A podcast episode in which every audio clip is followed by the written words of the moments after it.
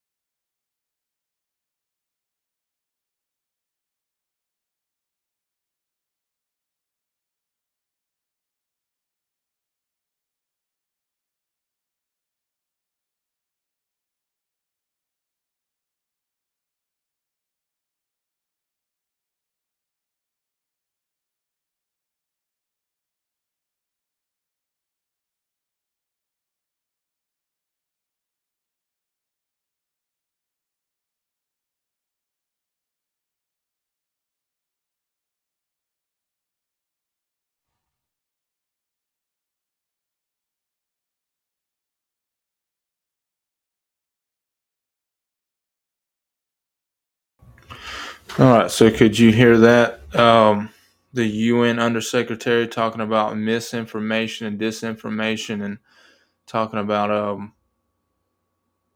uh, working a campaign. excuse me, a campaign to resist the um, that mis and disinformation, and she was upset that she didn't have the hold that she did have with Twitter.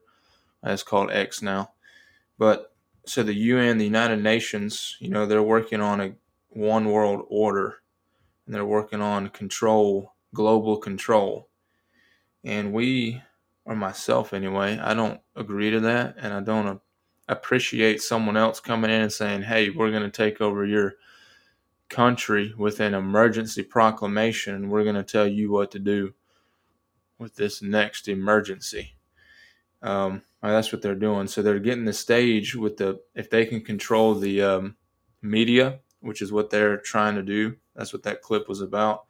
They're trying to control the media, and so that way they can control the narrative. If they can control the narrative, they this is what they did in the last pandemic was they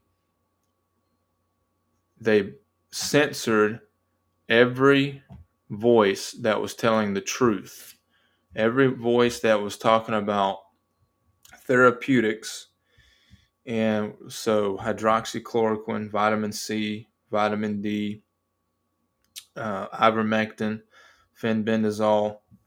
You know, a few of these are parasite drugs, and they actually work wonders on the um, so called COVID. Now, when I say I've gotten a lot of flack before for saying COVID is not real.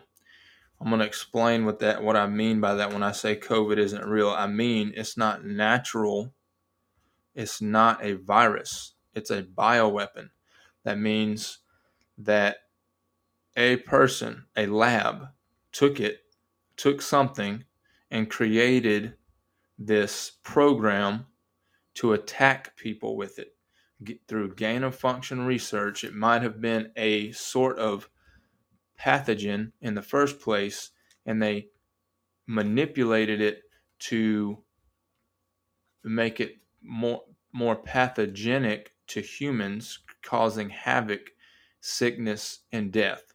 So that's what I mean when I say COVID isn't real, because it was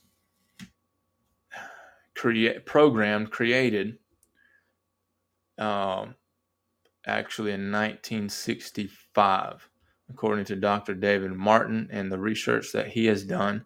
The coronavirus has been around for, for that long, but it was made. It was not natural. It did not occur in nature naturally. It's a gain of function caused bioweapon. All right, so they are want to lock us down. They want to control us, and they and they, I'm talking about the UN, World Economic Forum, WHO, CIA, the uh, NSA. Um, the NSA was behind the Event 201 and initiating it and wargaming it and playing it out. And their minions were the Fauci's and such they ran Operation, I don't know if you call it, is Warp Speed, Operation Warp Speed, where they got the, the vaccines out, you know, in a, in a record amount of time. That was the CIA, the NSA doing that. Um, so they're want they're, what they're going to do. They've already declared that more lockdowns are coming back. So what I heard today was that the New York has the vaccine ready, and they've already told the New Yorkers to get the vaccine, and that anyone with an underlying condition needs to get the vaccine, and that happens to be 70% of the population that needs to get it because they have an underlying condition. And they said that if you don't want your baby to be in a cold, dark place, vaccinate your six month olds and up with this vaccine. Because that's what parents need to do is to take care of their children and they give their kids these vaccines is what they said. Um, terrible terrible things. And to us we are slaves and if we allow them to get away with this next lockdown we might as well be slaves if we let them get away with it um, because there's no excuse now that we know what's going on and what they've done with it. There's no reason that we'll let them push us around, take advantage of us, manipulate us, lie to us in any sort of way. Myself personally, I'm not going to wear any mask because I know that just tells them that that person's a slave. That one's obedient. That's a sheeple, and they will do what I tell them to do. And I'm not doing that. I'm not going to social distance myself because the isolation kills people. And in isolation, there was thousands of people committing suicide just because of the isolation. They said, go home, quarantine, stay away from people. And now they've got apps that say if you've been uh, near someone that's COVID positive, you need to quarantine for 10 days. And so with an app, they're tracking you, and say you need to stay home, isolate yourself because you are exposed to a positive. Potentially you have it too. Potentially you'll be sick. So that caused a lot of uh, mental damage to a lot of people. And then once they scare people with that, that's what they're going to push. They're going to push the um, the jab, which New York already is, and I'm not complying with any of it. So we're we're gonna to, we're gonna push back, and those of us that are awake, that are alive in the spirit through the Holy Spirit, we can see the the psyop, and we can tell it's the um, it's one of the fiery darts of the devil. And, you know, according to Ephesians chapter six, we're supposed to do all to stand. We're supposed to put on the whole armor of God to resist, to stand against it. And there was the and last time there wasn't enough people to stand against it. And I'm hoping this time we will have enough people to stand. Um, but then again, in the revolution, it only took three percent to uh, resist the tyrants and to th- kick them out. Three percent of the the the uh, of Americans to kick out the tyrants, kick out the uh, oppressors. So what they did was made the uh, a list of grievances, and they laid them all out. They explained it, and we've done that, and we've been trying to do that, but they've been censoring it, just like that UN undersecretary was saying that they need to control the narrative. That's what they did. I was deleted off YouTube twice. I was put in Facebook jail. Probably so many times I lost count. And I'm being shadow banned now. And what that is, is shadow banning is um, say you've got 500 friends on Facebook, you post something, you know, you would expect that those 500 people get a notification that you posted it or they would see it in their scroll feed, their feed as they look through. It would there, it would show there. But what is happening is maybe 25 people will see what you posted out of your 500 friends that are supposed to be connected to your profile. That's the way I understand it, and that's what's been happening to me anyway. Nobody sees what I post because I'm being censored, because I'm speaking the truth. Um, let's go to the next thing. So that's actively a an organization, but that's also the, I mean, there's several of them. The George Soros, Bill and Melinda Gates Foundation, and the Clinton Foundation, all those sort of foundations are trying to control the narrative, control the people, and for their own advantage, along with the UN, WHO, W, um, the WEF, and CIA, NSA, and there's too many to list.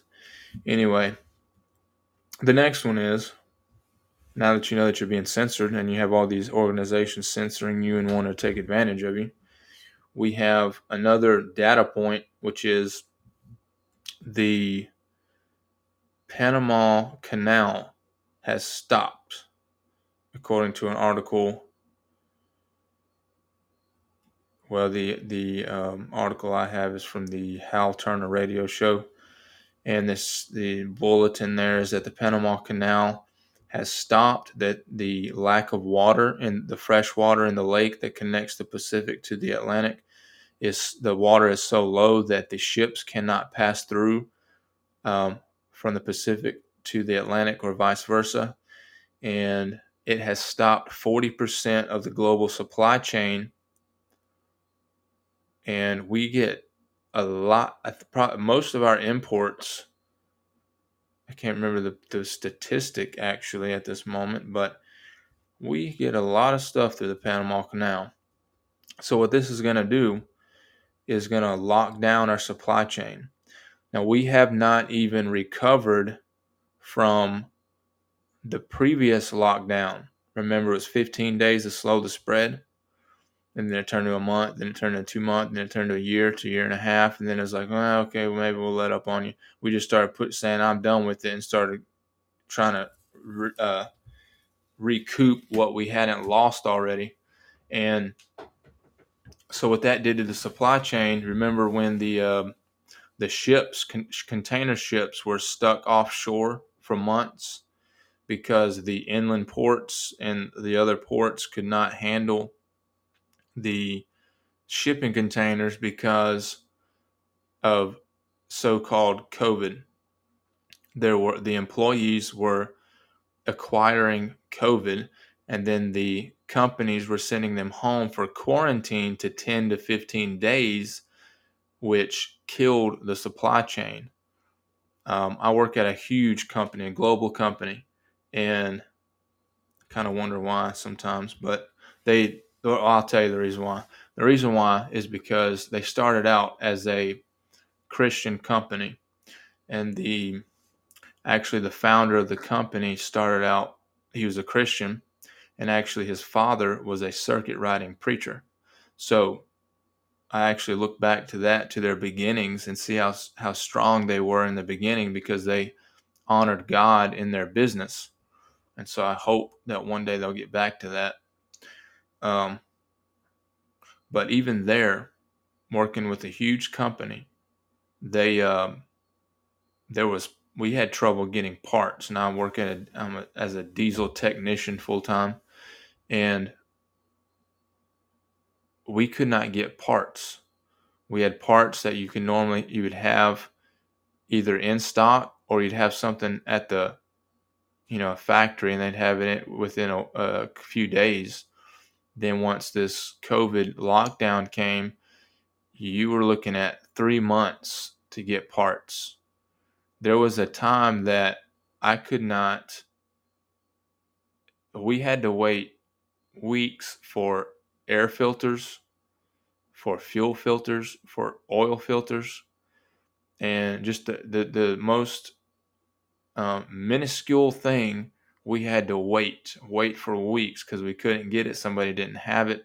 Uh, we had one engine that catastrophic failure and tore it apart. And we we um, got a list of parts that needed and ordered the parts.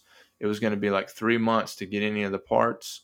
And now I'm in the United States of America, USA, and we had some of the parts were sourced from Belgium. The only place that had them was Belgium. And I mean, we make our own, like make our own parts. We got our own factories and uh, foundries and stuff. But anyway, so this data point is showing that now that they've locked down the ships again, the container ships didn't. It took a year for the container ships to get to cycle through. A lot of the stuff, certain things that were date sensitive, were out of date because of that or close to it, or ruined because it set out in the sun instead of being uh, uh, warehoused. So that's another data point.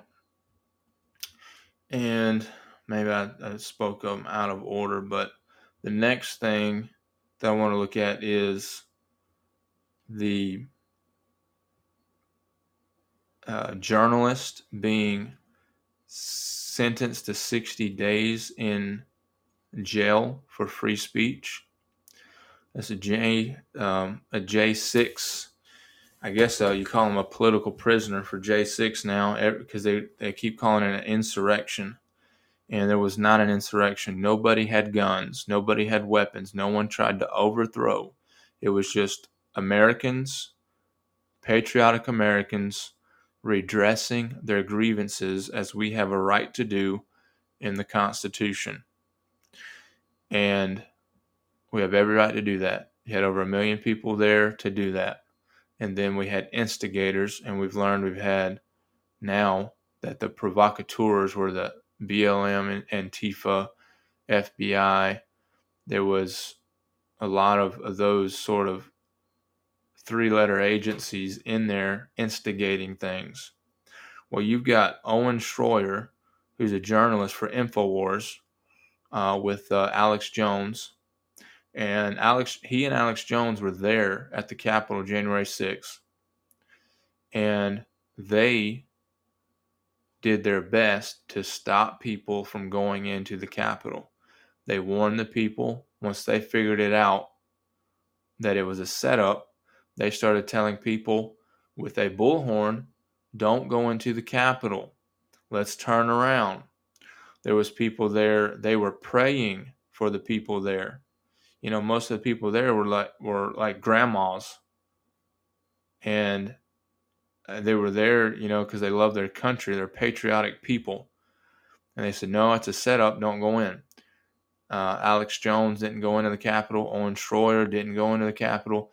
And the people that did go into the Capitol that were of that group, I mean, the patriots there, were escorted in peacefully by police officers. They were escorted through the Capitol. Uh, Owen Schroyer specifically, they the officers were asking them for help, if I'm not mistaken. So he's innocent. And most everybody that's in the gulags right now, that's in jail, that's in solitary confinement, and has been for two years, over two years. Um, there's been several of them that have committed suicide while being in there um, because they were thrown in jail and they're innocent. There's the, the the biggest thing that they could possibly nail anybody with would be trespassing. But even then it's the people's house, is it not? I mean, how could you how could you uh, be trespassing when you have the right to go? Uh, so they're innocent, and those that are jailed, they've been in there for over two years now, and they did nothing wrong. Now, Owen Schroyer, who only spoke about these these events, who has only been calling out the corruption, has now been sentenced to 60 days in jail for his free speech. Are you getting the idea of what's happening right now? There's the UN's planning censorship, and they've been censoring. We have the shutdown of our supply chain, and we have journalists.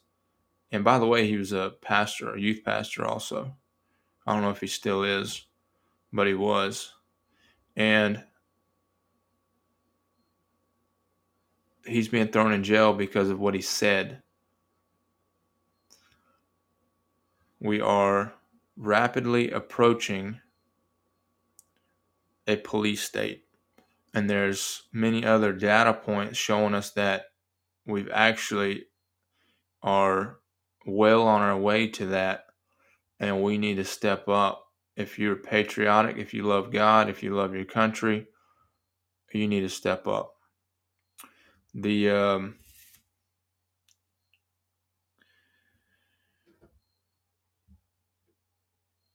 it's all of all a show. You've got the Ukrainian uh, the Ukrainian female spokesperson um, talking about justice and for it's a guy you know looks like got a transition to try to transition to a female and yet he's still male. He's got long hair and um, boobs or something. I don't know. But uh, he's definitely still a man. Uh, he's talking about justice or for Ukraine and talking about uh, uh, President Putin is a van called him a vampire. Said he had blood dripping out of his mouth, and that he needed to be stopped. And he was, uh, you know, just on and on and on of this psyop. Um, Point being, the agenda. The agenda is pushing, pushing for for you to lose your mind. It's all a mental game. and You need to be able to resist uh, with knowledge, and first and foremost is the foundation in Jesus Christ as your Lord and Savior. Because without that that cornerstone being the head, being your foundation, without you standing on the rock, the chief cornerstone, you will probably give in to these psyops and you will fail your test on this earth. Um, next, we have, it doesn't stop. I mean, this is just like from this week or last week, and I can't even, I'm not going to be able to mention everything that has happened. Um, but this next one is just as egregious is the um, Governor Grisham of New Mexico declaring that the First and Second Amendment does not exist. And here's a clip of her. Yeah. But your is valid. You took an oath to the Constitution. Isn't it unconstitutional to say you cannot exercise your, your carry license? With one exception. And that is if there's an emergency and I've declared an emergency for a temporary amount of time, I can invoke additional powers. No constitutional right, in my view, including my oath, is intended to be absolute. There are restrictions on free speech, there are restrictions on my freedoms. In this emergency, this 11 year old and all these parents who have lost all these children, they deserve my attention to have the debate about whether or not in an emergency we can create a safer environment. Because what about their constitutional rights? I took an oath to uphold those too. And if we ignore this growing problem without being bold, I've said to every other New Mexican, your rights are subrogated to theirs. And they are not, in my view. Uh, wait a minute, you're saying about crimes. There are already laws against crimes, so how are there I rights? it. But, but again, if I'm unsafe, who's standing up for that right? If this climate is so out of control, somebody should do something. I'm doing as much as I know to do. Madam Governor, Yeah. do you really think that criminals are going to hear this message and not carry a gun in Albuquerque on the streets for 30 days? Uh, no. But here's what I do think it's a pretty resounding message. A pretty resounding message. She is uh, banning the First and Second Amendment. Uh, you know, American jurisprudence, Title 16, Section 256 says that um, any law or de- decree or, or statute that is, um, I think it uses the word repugnant to the Constitution is null and void.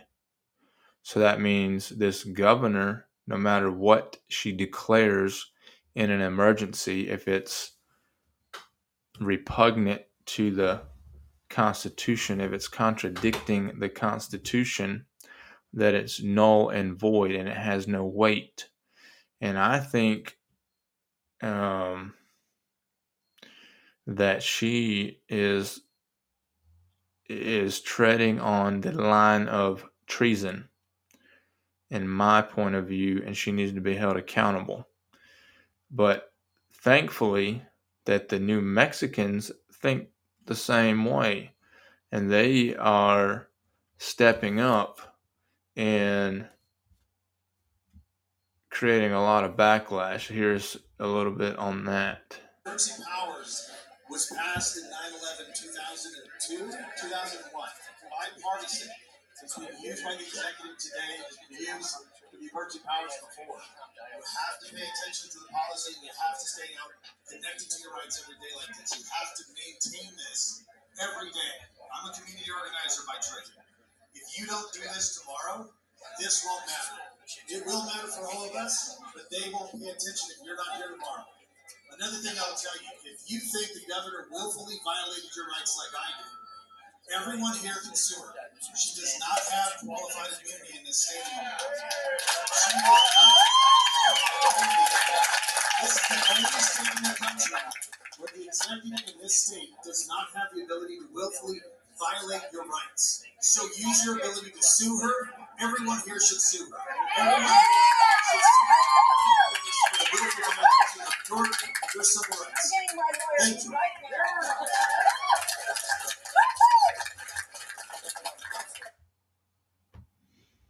All right, so I think they've got the the right idea there. You've got to show resistance and against the tyrants. They think that they can run us over, and I mean, if you look back at the last pandemic, I mean, they pretty much did. But don't let them do it again, please they um these tyrants they're taking over and they assume that we're just going to bow down and let them take over because we're polite nice and kind and we're obedient. I mean i don't know exactly what the deal is, the idea is now but um you know jesus was meek but that did not mean weak. Um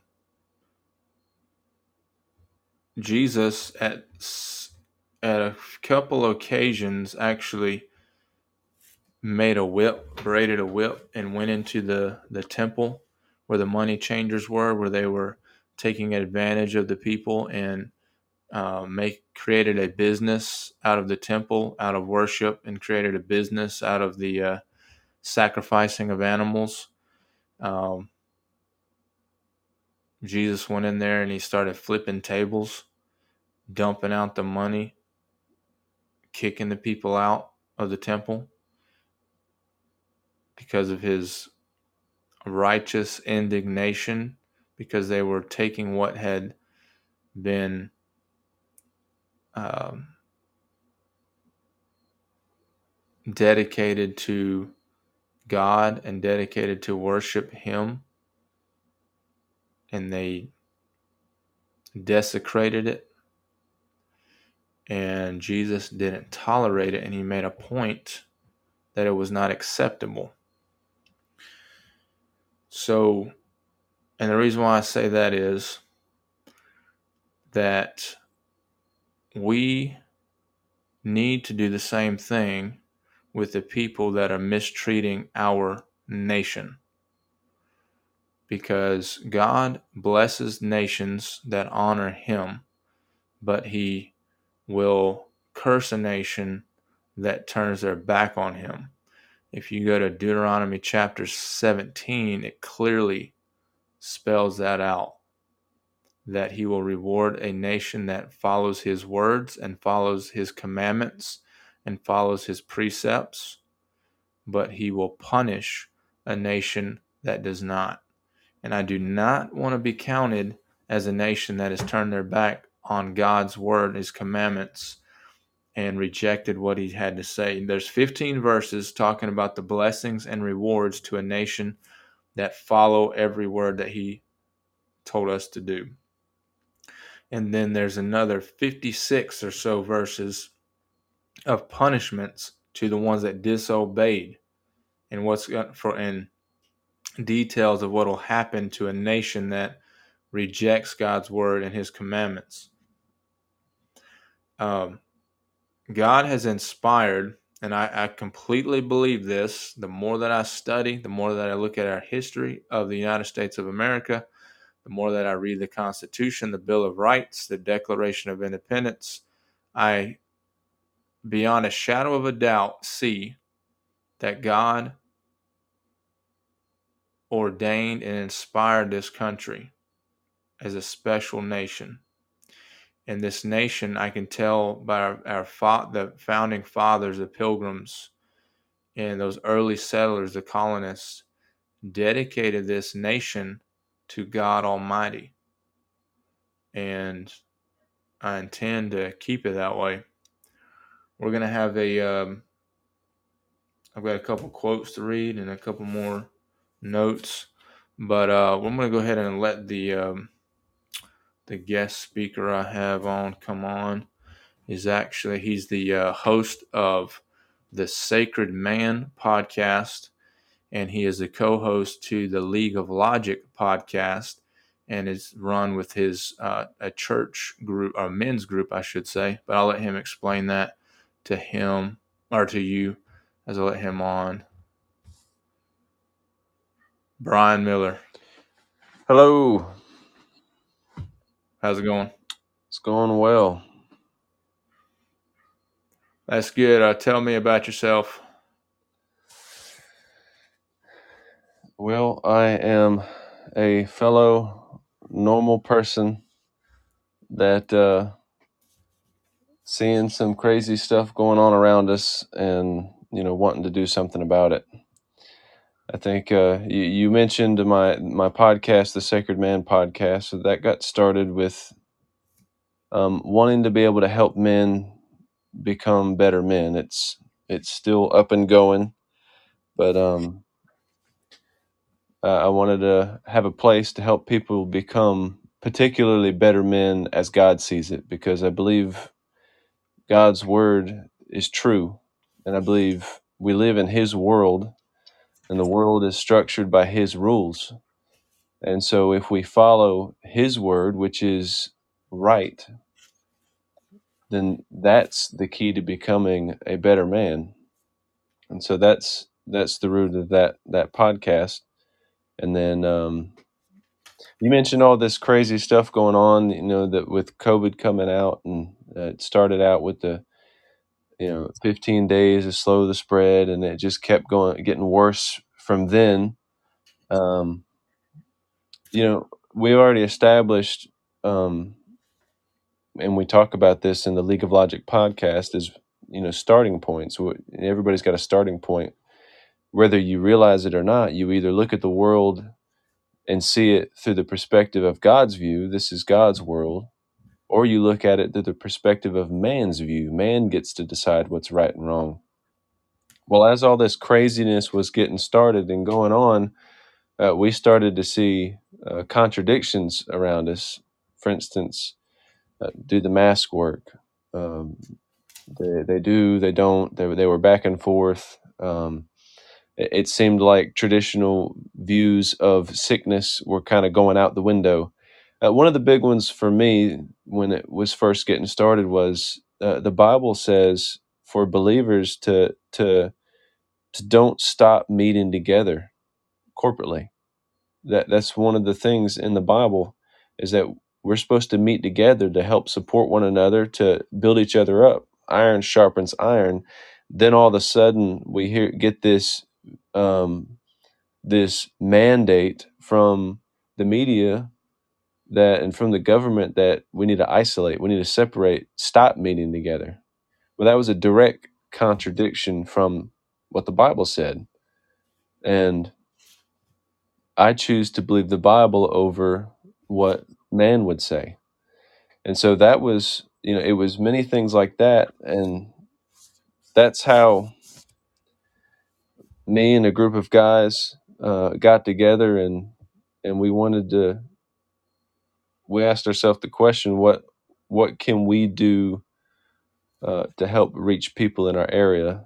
And, and out of that came the idea of the podcast, the League of Logic podcast and th- the basis of that podcast is using logic, which which came from God, to look at the world and notice these contradictions, to notice these things that are going wrong around us, to be able to think critically and use logic to understand and find the truth. And so that's how that came about, and that's what we're doing in that podcast. And um, it's a steady, steady fight to help people wake up and see what's going on around them. Yeah, we're in a psyop, fifth generation warfare, and it's nonstop. We're being blasted with nonstop misinformation, real misinformation, and real disinformation. You know, Homeland Security labeled us mis, dis, and mal informationalist and we're uh, now we're labeled uh, domestic terrorist potential if we say anything that goes against the mainstream media, the mainstream medical, uh, WHO, CDC, um, FDA, anything um, that goes against what their official narrative is mis, dis, or malinformation, and that labels us a domestic terrorist. Well, I I know pretty sure what I am, and I'm first of all a Christian, born an American, makes me a patriot, and I speak the truth. I don't speak any mis, dis, or malinformation. I may misspeak, but when I realize I have, I'll correct it. I don't deliberately lie to people, and they're lying to people, and we we've been on, been under this um, propaganda for years. I mean, I think that's one of the reasons. Uh, just to tell you how long it's been going on, my parents decided to. Our parents, Brian Miller's my brother, by the way. Um, that's why my parents decided to uh, homeschool their five boys was to keep them out of the propaganda that was going on because they understood this country as being a Christian nation. They understood that they needed as to be as parents to they needed to teach their children and not let some uh, a misguided um, what have you in these public schools lead mislead their children. And so that's been going on for a long time. That was over 35 years ago or so they decided to do that. And it's it's all part of the um, um, the communist agenda. You know, the tra- the transgender movement, the abortion, all of it it ties in together, but n- not so many people don't realize that all of this is working together as a single agenda to overthrow our country and our nation and to get a nation to reject God and to be in complete uh, complete servitude to a foreign power. Um, we have. I'm going to touch on the that the governor Grisham talking about the suspending the First and Second Amendment here real quick, and I've got a what you need to get if you don't already have it is because it's a really good guide is the Citizens Rule Book has the Bill of Rights, a jury handbook in it, and it gives you source uh, Supreme Court rulings, Constitution, the American jurisprudence. Um, it, it and it's it, it gets you back founded where we should be on God's word first, and then it shows that the the Constitution doesn't give us our rights, but it shows that our rights come from God, comes from God's word.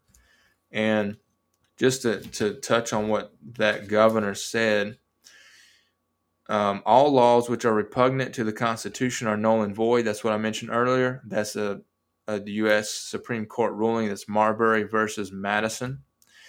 And then there's one where rights secured by the Constitution are involved. There can be no rule making or legislation which would abrogate them.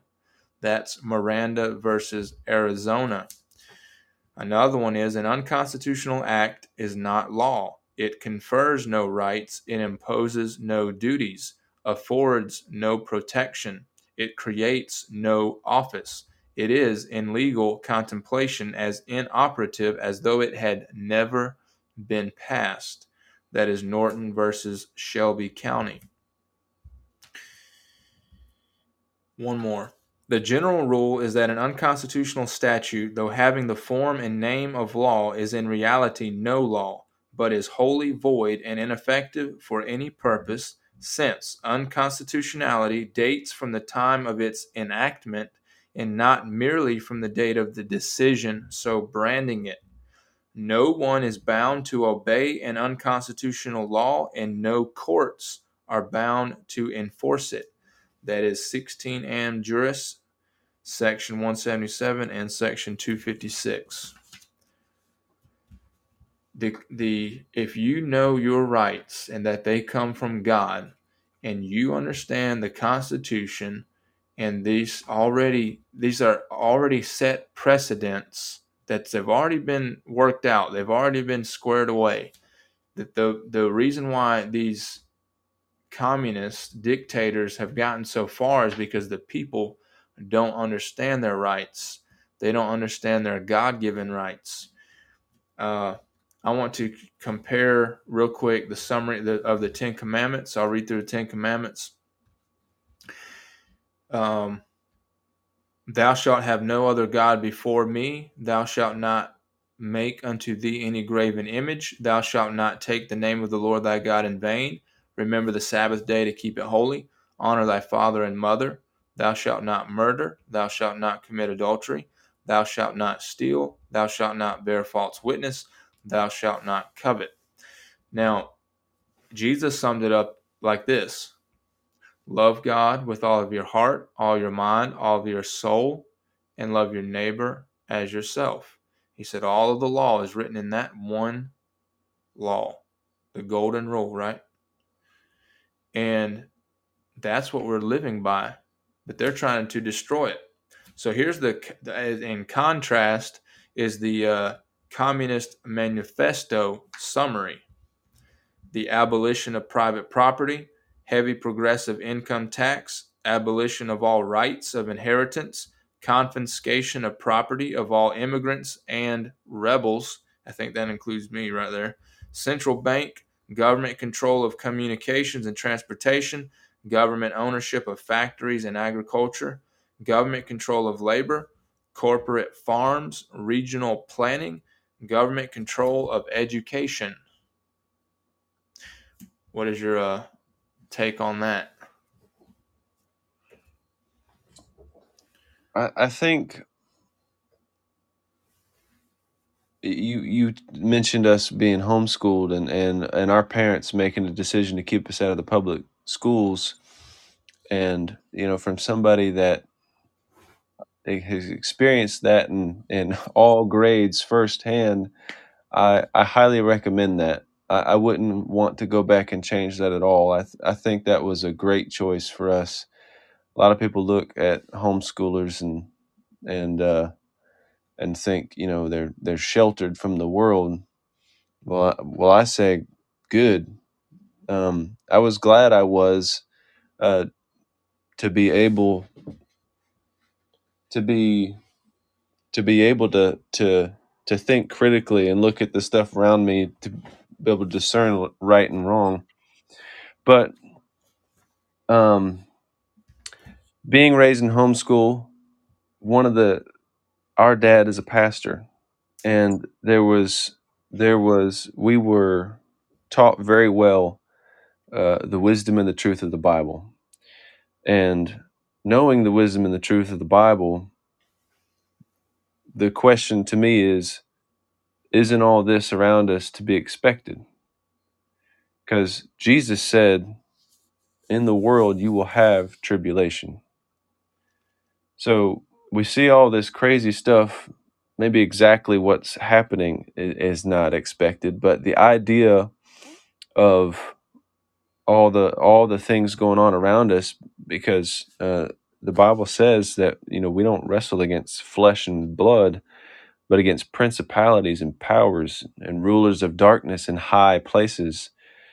There's a lot of evil going on that it's more than just the physical what you see there's a spiritual side of things and they correlate to the physical and uh, and most the large majority of people don't realize that.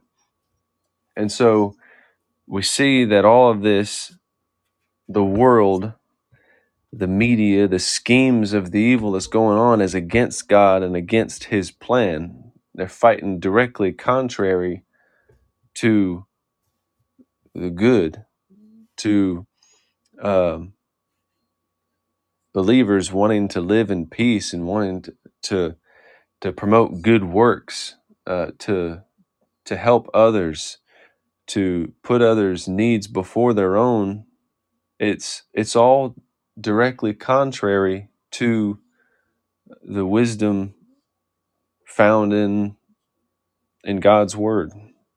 And so it's it's to be expected because for for someone that that has read the Bible, but at the same time, it's not something that we should uh, cower in fear about because we have not we know how it ends right? And and for your listeners on on your podcast here i know from listening to some of your episodes that that you have said this that in the end god wins uh, he's given us his book. He tells us how it's going to unfold in the end.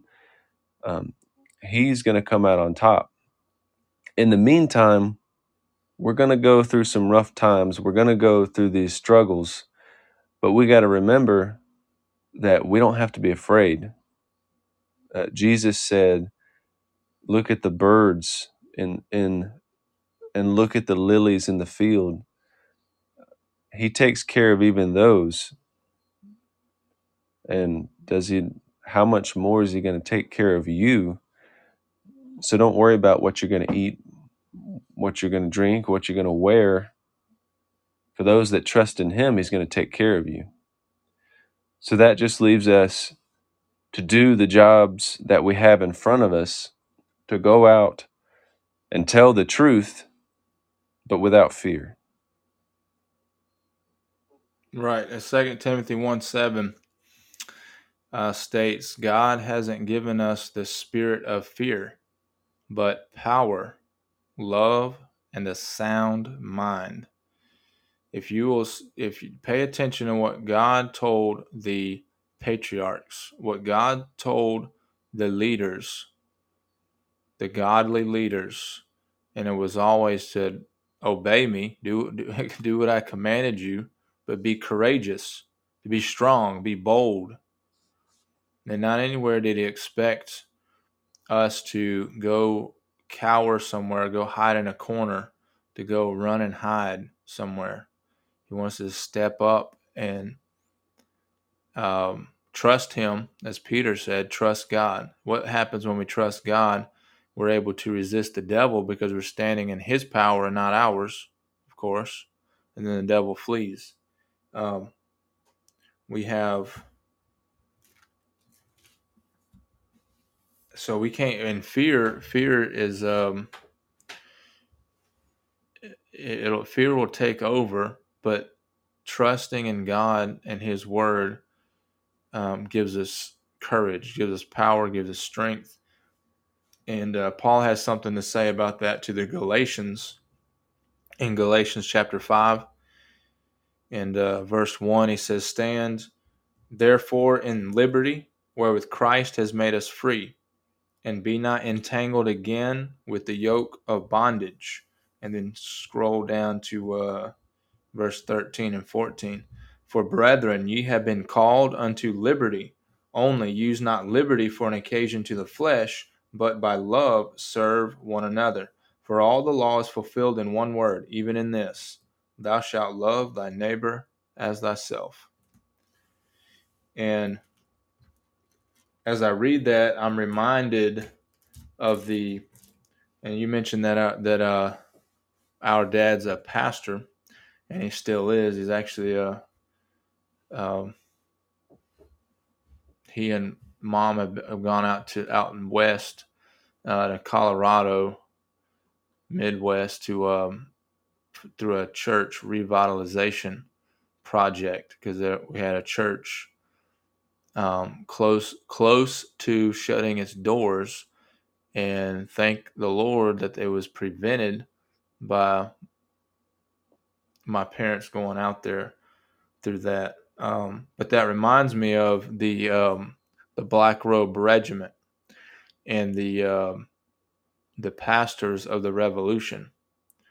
And you know, you and I were talking a little bit about that the other day. Um, well, actually, I had a podcast last week about it, the the Black Robe Regiment. And what you see is that for about ten years leading up to it, that these pastors were speaking out like you and I are, and that they were calling out calling it out as they saw it. They weren't sugarcoating anything and they spoke the truth. And there came a point that they they stood, as Paul said in Ephesians, having done all to stand, they got grabbed their armor, you know, the helmet of salvation, the sword of the Lord, the shield of faith, the breastplate of righteousness, They had their feet shod with the preparation of the gospel of peace. There was a moment they realized, I mean, that included taking care of your nation. Um, and they, we looked at um, John Muhlenberg last week. Uh, do you have I know we talked about it a little bit last week. Do you have like another pastor besides uh, John Muhlenberg that you can uh, recollect?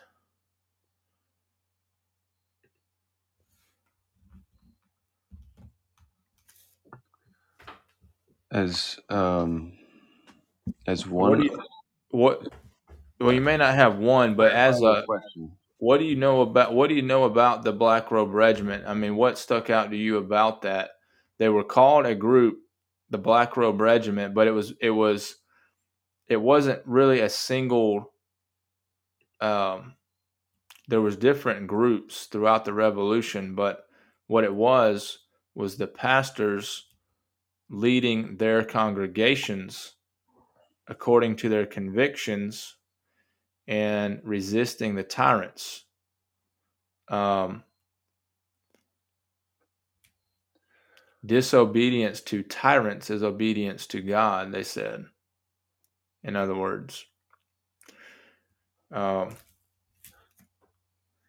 So my my knowledge of of the Black Robe Regiment is not very deep. Unfortunately, I've only learned about them fairly recently. Um, but what I'm picking up uh, from what I have read is is that, like you just said, it's pastors that are speaking out for the truth, but including um, the the current events and political issues that are going on around them. So, which from my perspective, if if you follow the Bible, if you believe God's word is true, then it applies to every aspect of your life. If you are a Christian and you are a construction worker, then you are a Christian construction worker. If you are a uh, doctor, then you are a Christian doctor. You are a Christ following doctor. If you are a politician, then you are a Christ following politician. So I think there's a tendency for a lot of people, Christians, to separate different areas of life. You have the church here, you have your job here, and you have politics over here. And it's like totally different categories that do not intermingle. But what I believe is that the truth touches every part of your life. It doesn't matter whether it's involving politics or it's invol- involving your work or church. The truth is the truth, and it remains constant and applies to everything. So, so God's word applies directly to how our country should be run and how the government works. God established government back in the Old Testament. It was corrupted by people, by and so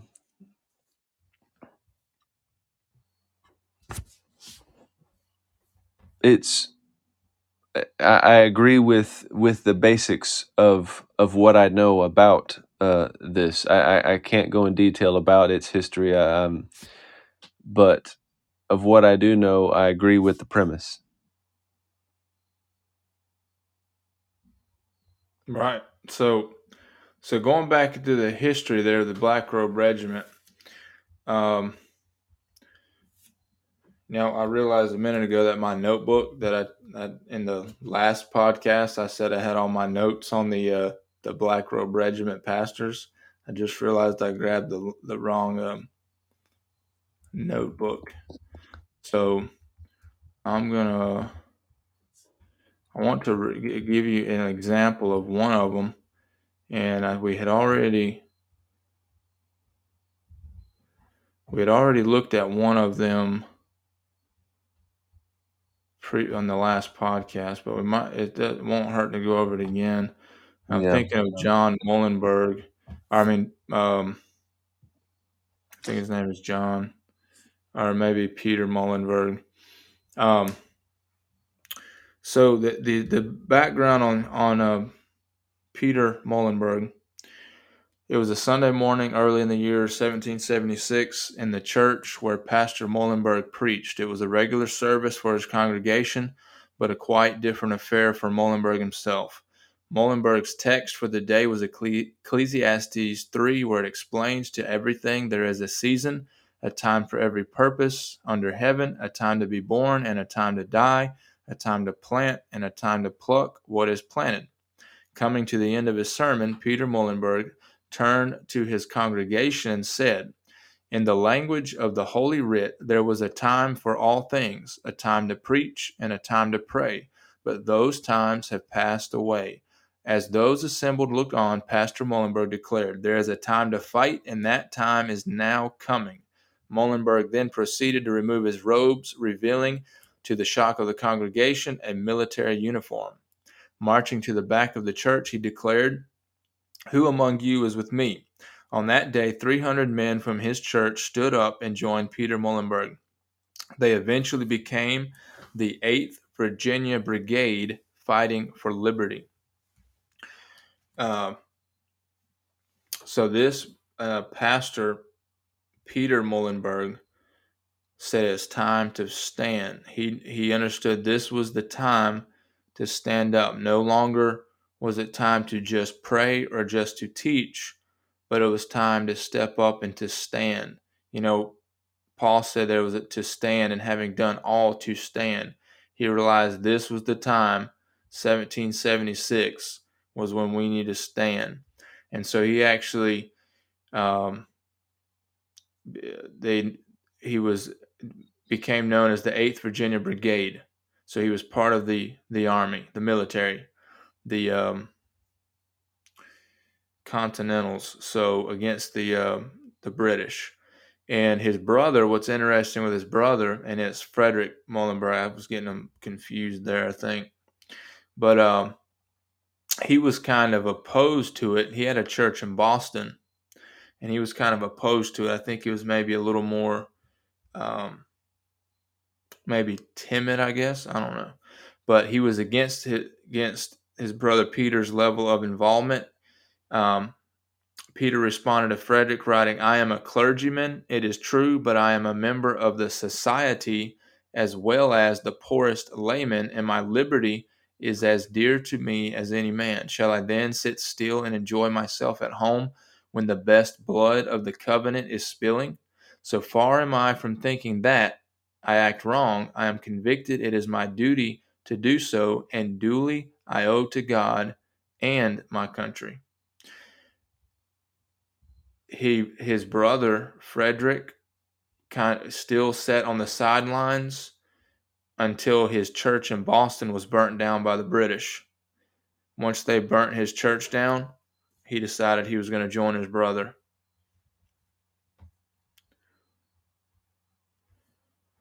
So there comes a time where standing actually means standing, prote- protecting your, because like you said, if you're a, a Christian, a doctor, and you're a Christian, you're a Christian doctor.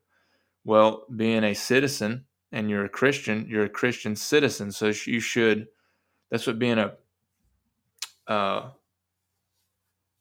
a patriot to me means it, knowing this is a Christian nation is that I will, because I love God so much, because I love my family so much, because I love my community so much, I will stand up. I will step up. Um, reading into this um, reminded me of of a book that a friend of mine actually referred me to, and I read. It's called "The Doctrine of the Lesser Magistrates." I don't know if you're familiar with that book, but I'll give you the basic premise of the book and um, I'll actually I'll, I'll actually read a portion here for you. of basically what the doctrine of the lesser magistrates is. It says the lesser magistrate doctrine declares that when the superior or higher civil authority makes unjust, immoral laws or decrees, the lesser or lower ranking civil authority has both a right and a duty to refuse obedience to that superior authority. If necessary, the lesser authorities even have the right and obligation to actively resist the superior authority.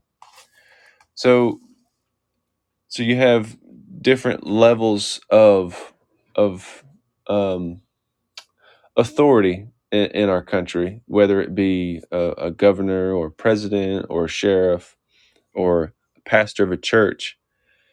Uh, we, there is a hierarchy of a, of authority um, as maybe not hierarchy is the term, but there is a there is a uh, different levels of authority. So when a law or a mandate, particularly, is, is passed or not passed but decreed, which is you know that's also unlawful. But anyway, when when uh, even a law that is completely legal or lawful put into place that contradicts the Bible because as a follower of Christ you God is the ultimate authority. His word is true. So when a judgment or law is passed that is unjust and sinful, it contradicts the word of God, then at that point you do not follow it. That is that is the law of the the doctrine of the lesser magistrates, particularly regarding those that are in uh, in these middle levels of authority. That if they get a uh, a, a ruling or a command from somebody in a higher position that says you need to enact this mandate, well, it implies that their job is to say no. Um, where I live, we when the uh, when the the the mask mandates and and a lot of this craziness going on, we have a sheriff that in town that was uh, very good at um, sheltering us from some of this craziness, uh, and he made the choice to no, not in my town. Particularly when BM, BLM was uh, rolling across the country, just tearing up cities.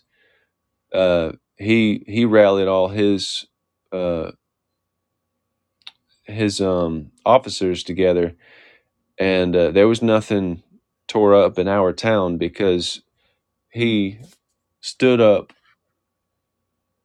for what he would believed is right, and just as this, just as a lesser magistrate following what's right above the decree of man, um, he didn't let the destruction happen from BLM. So that's just one simple example. But that's what it reminded me of was this doctrine of the lesser magistrates. Yeah, that's a good example. Um, and that's that brings up another lie. What what you're just speaking of, uh, Romans chapter 13 covers, and the the lie that we've been fed is that well, pretty much what you can see is corporations are in charge. And so here's the order that is supposed to be in for this nation. So this nation is unique, and the way it's set up is God is on top. He's in charge. That's the way it was originally set up. So God created man. Man created the Constitution. The Constitution created government the government created corporations. So that shows you the order, the authority. So it's God has the um, the foremost authority. Then second under God is man. Man, that means we the people. We are above the Constitution. We are above the government, and we are above the corporations. Now here, that's the lie we've been fed. They flipped it. So in their eyes, these um, like that governor Grisham is a perfect example. The corporations are above the government, and the government is above the Constitution, and the Constitution is above man, and man's above God. I mean, that's part of their agenda is that they want to, uh, um, like Yuval Noah Harari said, he wants to have surveillance under the skin, and he's called us useless eaters, and he's an Israelite, Israeli, and he says the same: "There is no God in the sky." So these corporations, like the World Health Organization, CDC, and so on, these corporations have assumed that they are in charge. And we have, like you said, your sheriff, and we had a good sheriff in uh, Spartanburg, South Carolina while we were there. He's a very good sheriff, and that the county keeps reelecting him. I think he's on his third third election now, third term.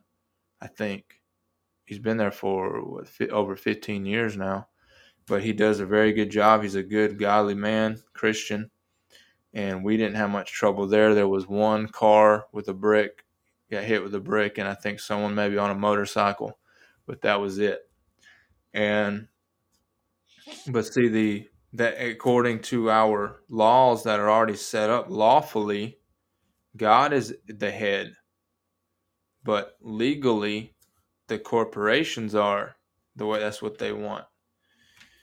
But we have the power, but we've been lied to and deceived about it but that's why we need to get into the Word of God, because all this, I mean, everything that you know we're talking about and we've been studying and learning, it, it all comes from God's Word ultimately. And our founding fathers, I was wanting to read a couple of their quotes too, uh, just exactly on that. Um, George Washington, one of his quotes about observing the hand of providence they understood that the leader, the head, was God. Okay, so he says, quote, the federal constitution, the adoption process, should everything proceed with harmony and consent according to our actual wishes and expectations, will demonstrate as visibly the finger of providence as any possible event in the course of human affairs can ever designate it. Then Daniel Webster said, Concerning my devotion to the Constitution, I regard it as the work of the purest patriots and wisest statesmen that ever existed. Aided by the smiles of a benignant providence, it almost appears a divine interposition in our behalf. Then um,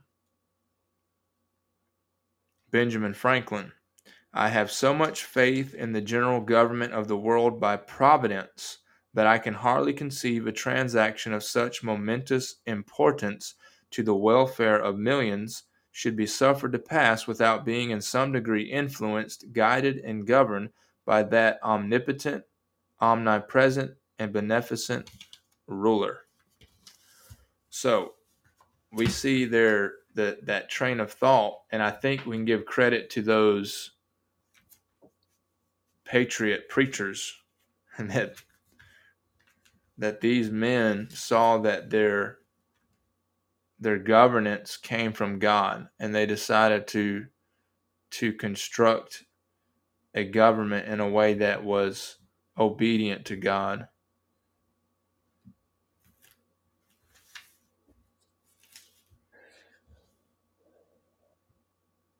Yeah, you, in your quote there, Benjamin Franklin points to it, it had to come from uh, the omniscient one. And it says in the, the book of James every good gift, every perfect gift is from above, coming down from the Father of lights, with whom there is no variation or shadow due to change. So, all the good, everything that is good, that points to good, comes from God. That would include a good established government that cares for its people, that is has its priorities in line.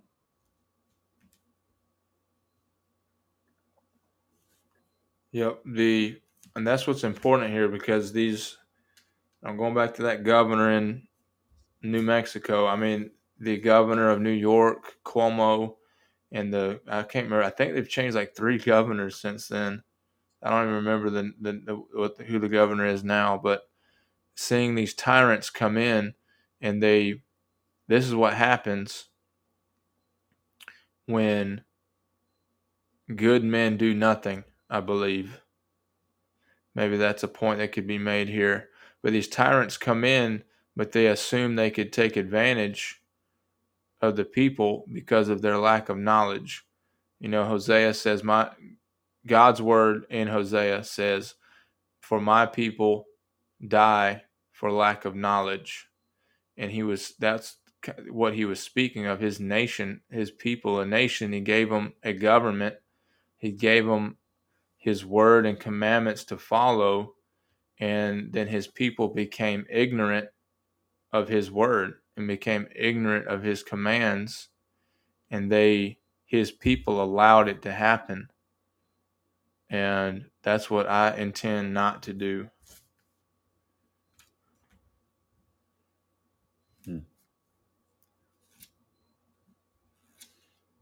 James Madison, a quote from him says, A well instructed people alone can be permanently a free people.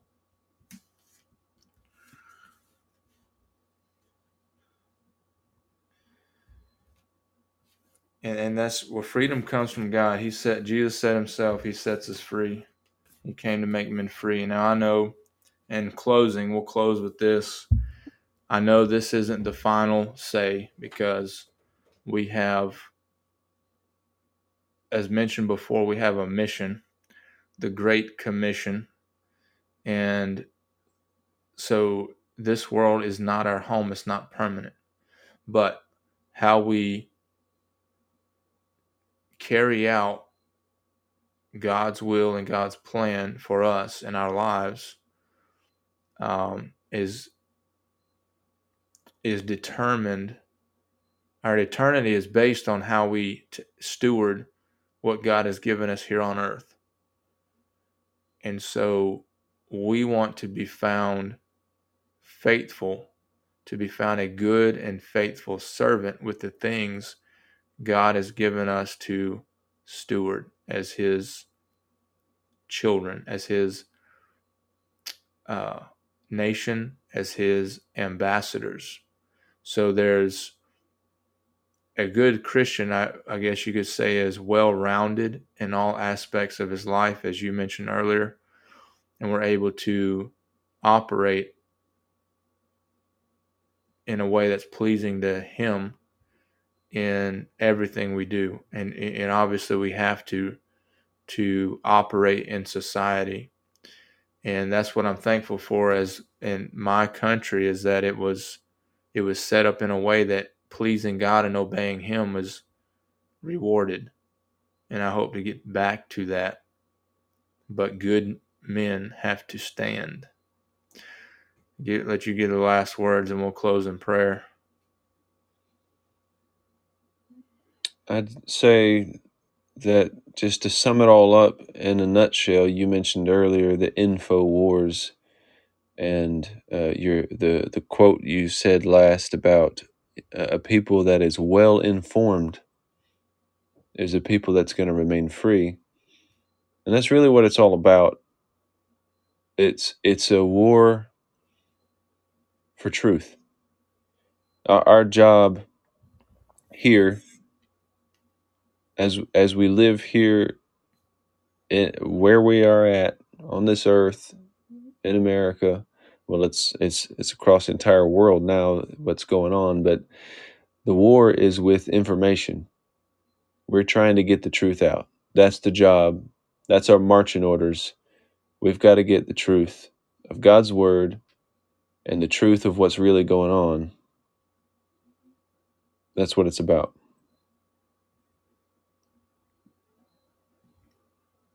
Yep. John 14, 6. I am the way, the truth, the life. No man comes to the Father but by me. That's the ultimate. We're ultimately here to lead people to Christ. And we have to speak the truth, and that means in everything. In all things, speak the truth because Jesus is the truth. So I appreciate you coming on. Would you uh, close us in prayer? Yep, absolutely. I I appreciate you having me on. So,